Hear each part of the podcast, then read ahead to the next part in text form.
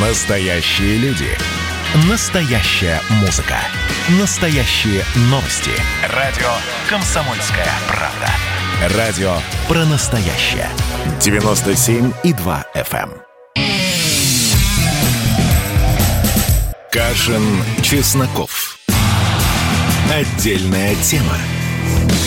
Всем привет, я Олег Кашин. В глубине России Эдвард Чесноков. У нас очередное международное обострение. Земана как бы добивают президента Чехии условно пророссийского, и ему грозит чуть ли не дело о госизмене. Эдвард, здравствуйте.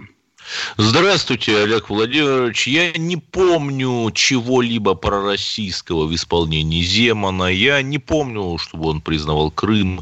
Я не помню, чтобы он говорил о судьбе русских Донецка и Луганска с площадок Евросоюза. Ну, вот человек что-то пару раз сказал, ах, как плохо от антироссийских санкций, и при этом не сделал какой-то значимой попытки их отменить. Не знаю. Мне кажется, что они просто сражаются э, между собой с Брюсселем одновременно, чтобы выбить от него новые субсидии, например, на борьбу с ковидом. Ну, по крайней мере, все-таки еще стоит иметь в виду, что буквально вчера Мария Захарова, выступая на канале «Россия-1», на вопрос о том, а какие именно государства российская сторона намерена называть недружественными, назвала, вернее, подтвердила, что первым из таких государств будут Соединенные Штаты, потому что вся, вся остальная порча отношений с другими странами – это только производная от порчи отношений с США. В общем, действительно, холодная война, лед холодной войны буквально наступает, как вот те кадры Самура, да, когда куски... Из Хабаровска с набережной. Из Хабаровска, да, в том числе, когда куски льда ломают гранитную набережную, и нас, ну, я думаю, и вас даже тоже, Эдвард, хотя у вас другое к ним отношение, я знаю, тоже коснулось российских журналистов.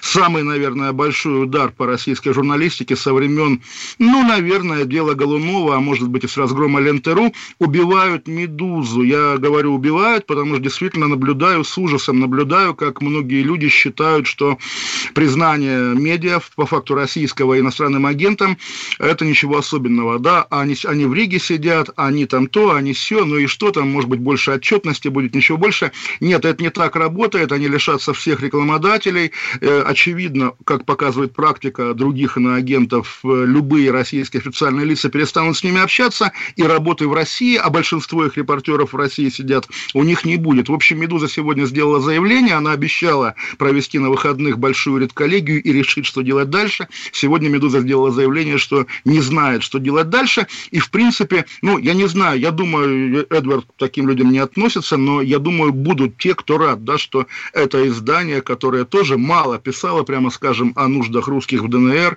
мало писало о нашем Крыме, и вообще какое-то подозрительное, что оно исчезнет. Но каждый раз, когда что-то исчезает, я напоминаю, что ваши друзья, даже врагов, жизнь делается беднее, беднее, бледнее, и в зоне риска оказываются уже следующие на очереди те, кто в присутствии «Медузы» чувствовал себя более неуязвимым, скажем так. Еще раз повторю свою главную мысль. С Навальными, с Медузами я хочу дискутировать в легальном, в правовом поле, когда они живы и здоровы и не носят какие-то позорные клейма.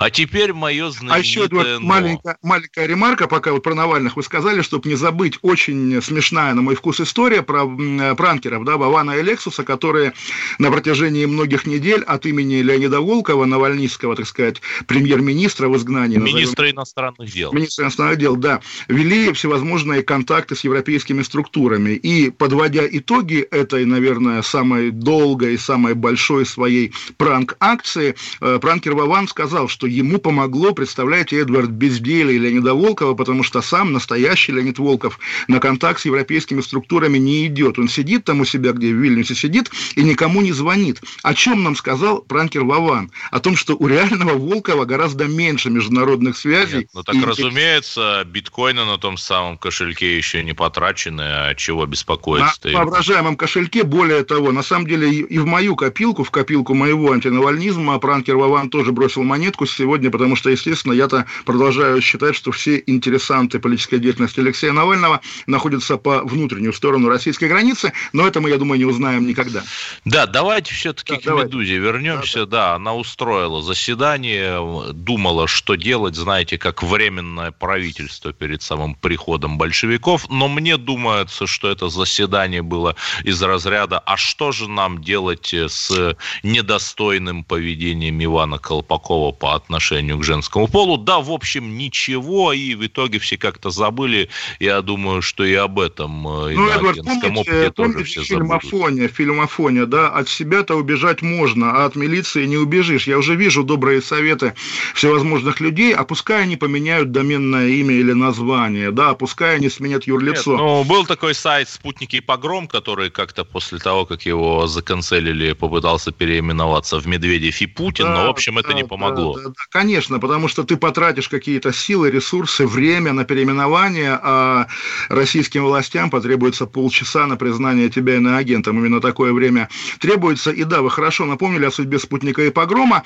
Э, есть еще другие примеры, да, те же самые Грани.ру, да, которые тоже заблокировали, они сопротивлялись, они создали зеркала, и теперь они такой чистый Кавказ-центр, когда там не только пишут в Украине, да, но и Путлер, и Муджахиды, и, в общем, вся эта понятная риторика, логика борьбы, а «Медуза», как мы наблюдали, причем, ну, поищите, да, просто по слову «Медуза» новости за последний год, обычно-то их ругали либералы и рьяные оппозиционеры за соглашательство, и сам Навальный ругал «Медузу», так ругал, как он не ругал, я думаю, самого Владимира Путина.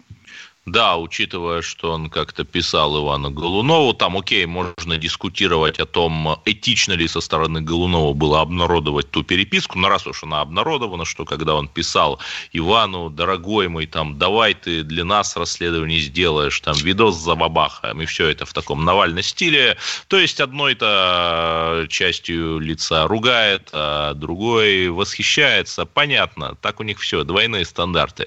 Все-таки позвольте мне закончить про Медузу Медузу, понимаете, в чем проблема? Что вот это э, ящик э, Пандоры, окно Авертона, э, клетку, которая ведет к товарищу майору и так далее, и так далее, они во многом открыли сами.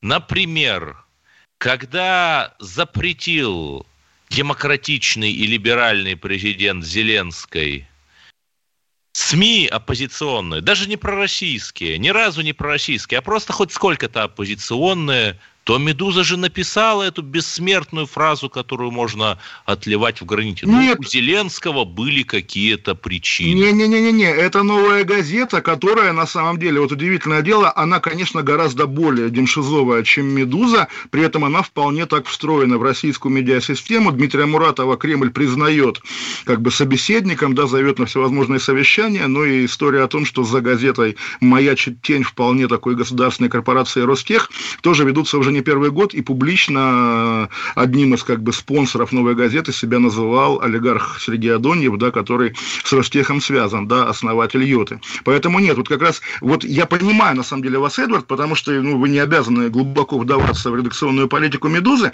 но при этом, да, для среднего российского патриота «Медуза» – это вот кто-то вот такие, которые там за Зеленского и так далее. Я посмотрел, они даже, представляете, Эдвард, по меркам современных российских медиа либеральных, это уже, на самом деле, под подвиг. «Медуза» пишет «Белоруссия», и «Медуза» пишет «на Украине». Поэтому да, здесь не раз, ожидал, да. не ожидал, что вы вот так вот за «Медузу» вступитесь, хотя я вас понимаю, сегодня «Медуза», э, завтра «Осьминоги» какие-нибудь и так а далее. А завтра, извините, наша с вами отдельная тема, потому что, прямо скажем, иногда мы выходим за те флажки, которые российское Но государство есть так заботливо оставляло одна... все Э, проблема, понимаете, э, есть факт, что русские в Прибалтике лишены своих гражданских прав элементарных. Там есть институт неграждан, понимаете? Понимаю, так. Унтерменшей копирование так... практик Третьего Рейха и арийских расовых и нюрнбергских расовых законов. Нет, вы совершенно просто правильно сказали, Эдвард, что, наверное, претензии такого рода стоит э, в публичном поле легально предъявлять равному вам собеседнику, то есть не иностранному агенту, не политзаключенному, не кому-то. И опять-таки, очень странно требовать именно от Галины Тимченко и Ивана Колпакова людей, которые действительно много лет работали в Москве в Ленте.ру, вполне как бы они ее сделали вот такой легендарной, какой она была в начале десятых, да, и не по своей воле они исчезли из Нет, российских медиа. Мы помним... Вы, вы, да. вы, вы просто как-то перекинули меня на новую газету, и у радиослушателя могло сложиться впечатление, что я перепутал цитату из «Медузы» с цитатой с новой газеты. Нет, я специально нашел написано, разумеется, у Зеленского были как минимум веские основания сделать то, что он сделал. То есть закрыть три оппозиционных канала на Украине. Так, так все, это, вот это, это Медуза пишет, прилетел. Да? Это, это Медуза пишет. Это Медуза пишет, это вы мне сами высылали скрин с Медузы, да. Уверен, что новая газета, извините, но бог с ним на самом деле. Хорошо, допустим, это Нет, какая... ну я к тому, что просто бумеранг прилетел. Бумеранг, прекрасно, опять-таки, такая адская, адская людоедская цитата. Будем считать, что так, и, наверное, за эту цитату стоит уничтожать Антона Долина, любимого народом кинокритика, который там работает, да, там не знаю... Народ, простите, это тот, кто в Садовом кольце в Жан-Жаке, понимаете, или Креммарш. Ну, слушайте, Ур... самый Долин-то Урганта годами сидел, я думаю, его как раз на улицах узнают, даже в отдаленных городах, в которых находитесь вы. Не-не-не, на самом да, деле... Да, и учитывая, что нормальный патриотический фильм «Балканский рубеж, он просто не досмотрел и ушел, о чем сказал. Но это не помешало написать его Расстрелять Антона Долина, расстрелять Антона Долина. Я, вот, на самом потому деле, что, ну, реально, когда, вы путаете когда, народ и, когда, э, когда и, и сообщество выпускников 57-й школы. Разговоры о праве человека заниматься своей профессией упираются в его взгляды, это отвратительно. Я хочу читать даже русофобские медиа. Я не хочу, чтобы все медиа хвалили ваш фильм «Балканский рубеж». Я хочу, чтобы мнения были разные, и я бы мог выбирать, а не за меня товарищ майор. Нет, это Олег... читайте, но никто же не опроверг тот слив документов, что Foreign Office как-то финансировал «Медузу», понимаете? Никто не опроверг. Эдвард, ладно. А, оставайтесь с нами, вернемся через две минуты и будем говорить про русский рэп. Тема. И давайте мы сейчас э, проведем ну, достаточно объемную беседу про... О нашем будущем, в котором теперь возможно все. Раз и сделали некий прорыв. Вот сегодня мы хотим поговорить, прорыв ли это, почему так много шума. Вся страна слышала об этом. Есть те, кто смотрят в небо и мечтают о звездах. Комсомольская правда. Это радио.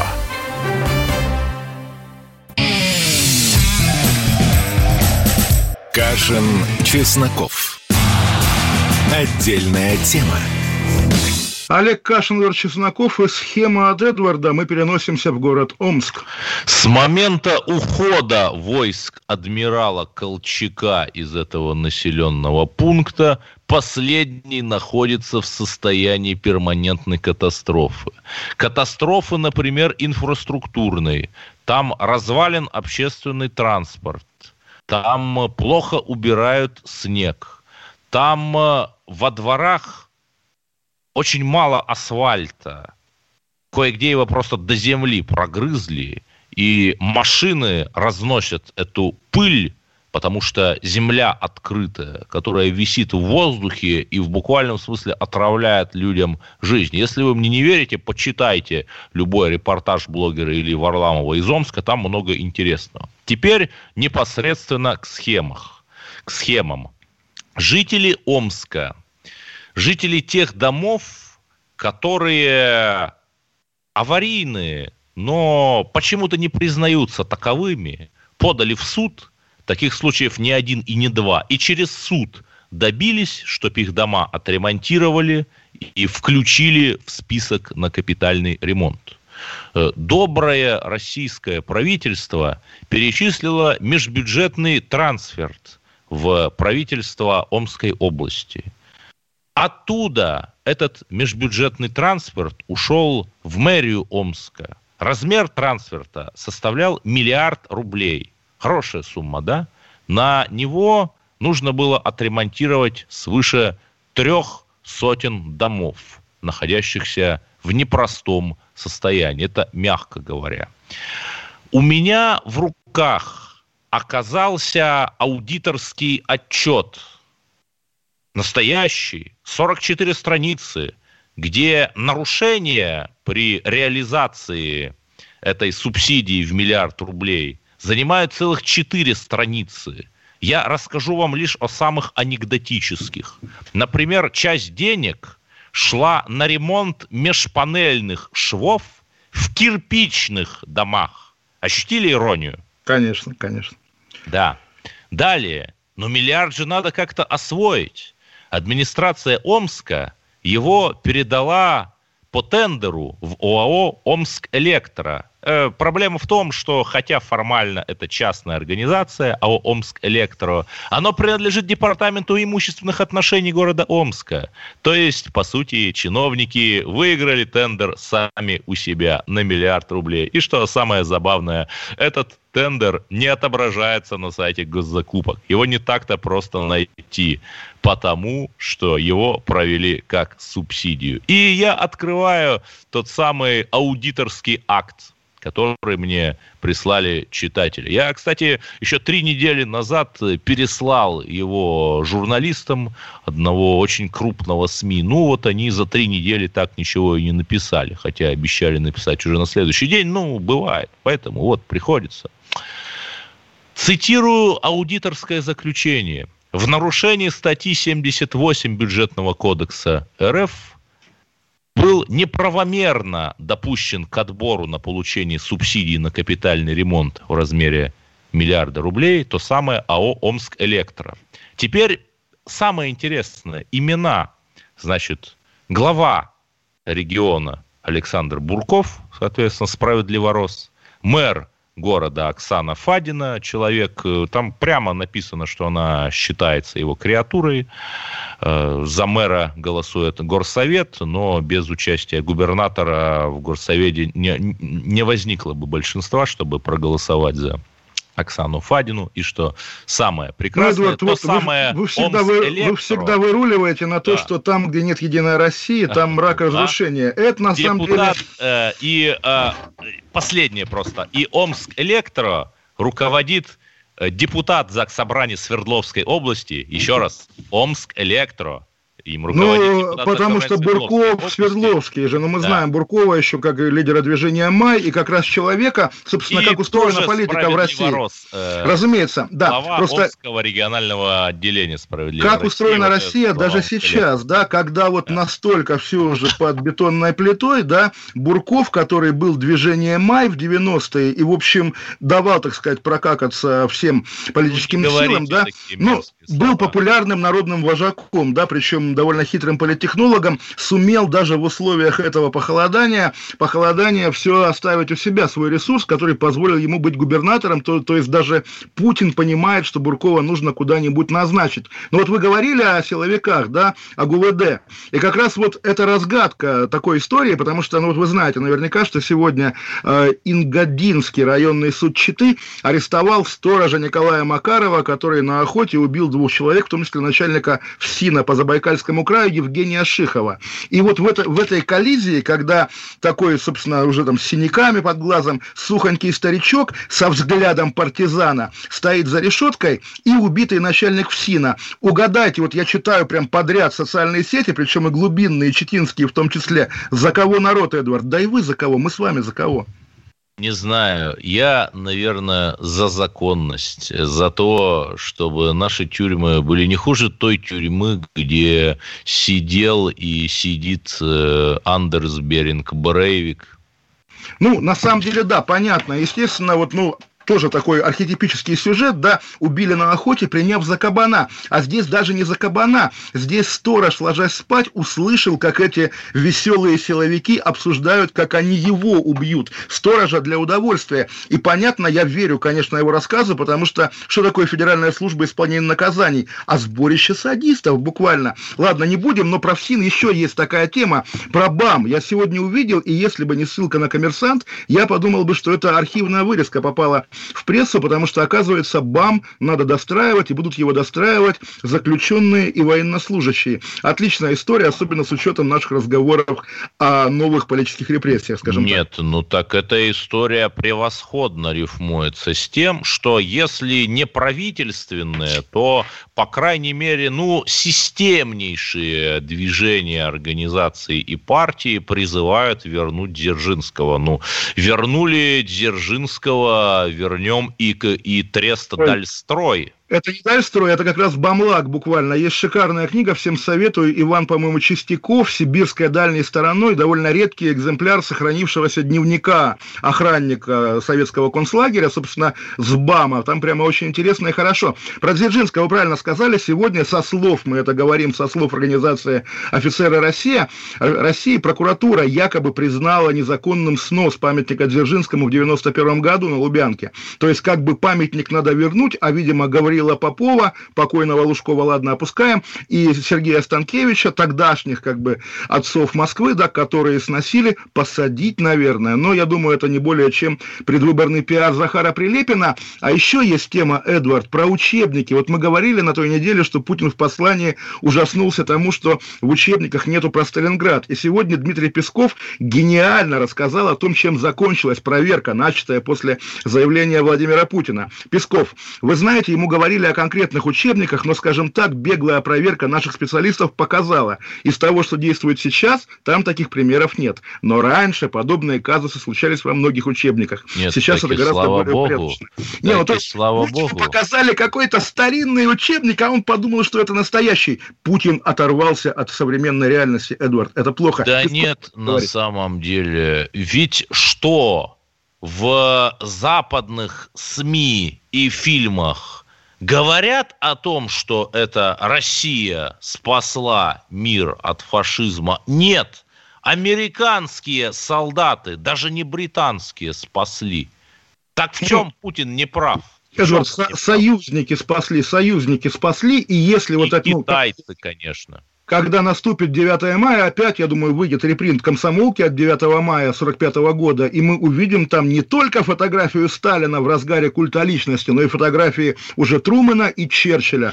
Но Трех, как потери, главных лидеров Соединенных 90% потерь с обеих сторон, из германской и советской, у нас на Восточном фронте, понимаете? Та цена, Потому которую что- мы не, заплатили, ну, не, не, 27 понимаете, миллионов убитых, она американцы больше, платят чем у другой деньгами, стороны. да, американцы платят деньгами, и расходы у американцев, в том числе и на Восточный фронт, были, конечно, рекордные. А мы платим людьми, такая традиция. Нам из Ставрополя звонят кто? Андрей опять, наверное, да? Ну, видимо, старый знакомый Сергей все равно. Здрасте, Сергей. Да, да. А, Олег Владимирович, я хотел бы прокомментировать, вот я хотел бы не как Жириновского Путин нагла- на- наградил э, это тремя, ну, кава- полный кавалер там за- за заслуги перед Отечеством, а этого лесника, который завалил этого так называемого патриота, вот. Вот. Видите, Эдвард, мы не разделяем, конечно, эту агрессию, но важно понимать, что выбирая между народным мстителем с ружьем и начальником управления ФСИН, нормальный человек. Кого он выберет? Спасибо большое, Сергей. Был рад вас услышать, хотя грех так говорить. Мы крестимся, конечно. Да. И при этом Саша Скул, который был у нас в предыдущем блоке, у него есть такой мерч, по-русски говоря, футболка с э, неким принтом, где написано «не сидел», значит «не русский». То есть понятно, что это мета-мета и пост-пост, но все же э, русский и всиновец – это как Петр Первый и гад, гад ползучий. Если выбить этого гада ползучего из-под статуи, то и статуя упадет, вам так не кажется? Ой, не кажется, Эдвард, но разговор действительно долгий, а нам опять еще две минуты отдыхать, а потом мы вернемся. 8 800 200 ровно 9702. Олег Кашин, Владимир Чесноков. Звоните, говорите все, что думаете. Потом это, правда, можем вырезать из стенограммы, но можем и не вырезать. 8 800 200 ровно 9702. Звоните. Кашин, Чесноков. Отдельная тема. Госдума. Перезагрузка. Ведущий Роман Карманов вместе со слушателями ищут кандидатов, которые достойны попасть в парламент. Аудитория радио «Комсомольская правда» — полноценные участники программы. В каждом выпуске вас ждет максимальное количество интерактива, звонки, сообщения, стрит-токи и, конечно же, голосование. Только слушатели решают, достоин ли кандидат работы в Госдуме. Все гости программы должны быть готовы к тому, что наша аудитория уже здесь и сейчас проголосует против них. Слушайте каждый понедельник в 7 часов вечера по московскому времени.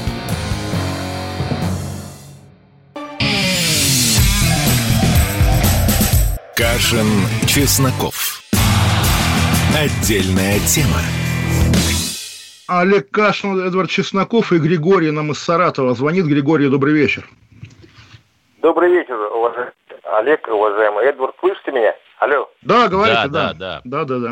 А я вот насчет, э, как я определяю для себя, политической диареи вокруг да около памятника Феликса Эдмундовича Дзержинского. У нас в Саратове, если вы были в Саратове э, с дорожным транспортом, когда вы ходите с вокзала, то вас ласково встречает поднятой рукой памятник Феликса Эдмундовича Дзержинского. При этом он стоит на постаменте, исторический факт, там даже написано с яйцами, на постаменте бывшего памятника а, царю-освободителя от крепостного права, от прямого рабства Александру Николаевичу Романову II. Во многих городах так, да, конечно, и в Челябинске, по-моему, и в Костроме, но много, да, действительно, это, конечно, отдельное большевистское варварство, да. Вот у меня вопрос. Они нам памятник Александру II вернут или э, зажилит? Я лично, когда публично слушаю в общественной палате области, э, заявлял, давайте Феликс Эдмундович памятник отправим в одноименное училище на Саратовской Росгвардии, или прям даром а, прямиком на историческую родину в Польшу. Григорий, а это, от, это уже зависит от вас, от низовой инициативы. Вот вы кого поддерживаете? Того саратовского депутата, который там рассказывает, что все, что мы имеем, мы скажем, имеем благодаря советской да, власти. Бондаренко. Да, или вы поддержите какие-то другие национально ориентированные силы?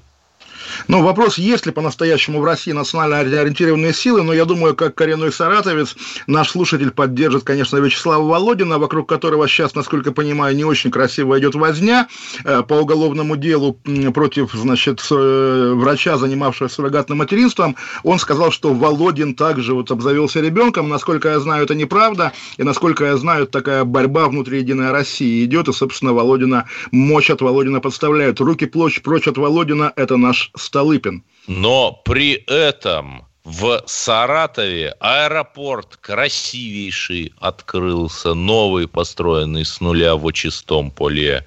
При этом открылся прекраснейший парк космонавтов. Кстати, на том самом месте, на берегу Волги, где Гагарин приземлился под Энгельсом. Да, То пусть, пусть все будет хорошо. Оживает, хорошо. оживает русская глубинка. Ой, вы напомнили, да, по белорусскому телевидению, что называется, Алды, Алды оценят, да, показали клип, где Александр Лукашенко идет, значит, по своей, как бы, э, стране, да, под песню Егора Летова «Вижу, поднимается с колен моя родина». Я думаю, Егор Летов переворачивается многократно в гробу, потому что, конечно, про Лукашенко сейчас более актуально петь, что майор поскользнется, майор упадет.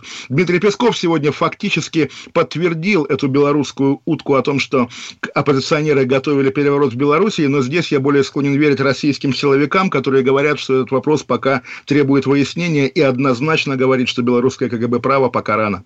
Ну и при этом американцы ввели санкции против Беларусь Калия и других стратегически важных предприятий. То есть, по сути, выбора у нашего последнего союзника нет последний хотелось союз. бы, чтобы последним союзником России оставался русский народ. А когда, по крайней мере, некоторых представителей русского народа сажают в тюрьмы, вот сегодня понятно, что это не там не 10 лет, а всего лишь 9 суток. Но за что посадили Михаила Светова, легендарного либертарианца, который, соответственно, там известен всем как во многом звезда Ютуба, и я думаю, для Кремля это также знак опасности. Михаилу Светову свободу, конечно же, он Но не. Тут я согласен. Год назад, когда в Россию приезжал Томми Робинсон, Светов организовал для него, вот, э, вот. вернее, организовал его участие в либертарианской конференции. И вот этот вот э, друг России, сейчас без кавычек, я на полном серьезе говорю, друг,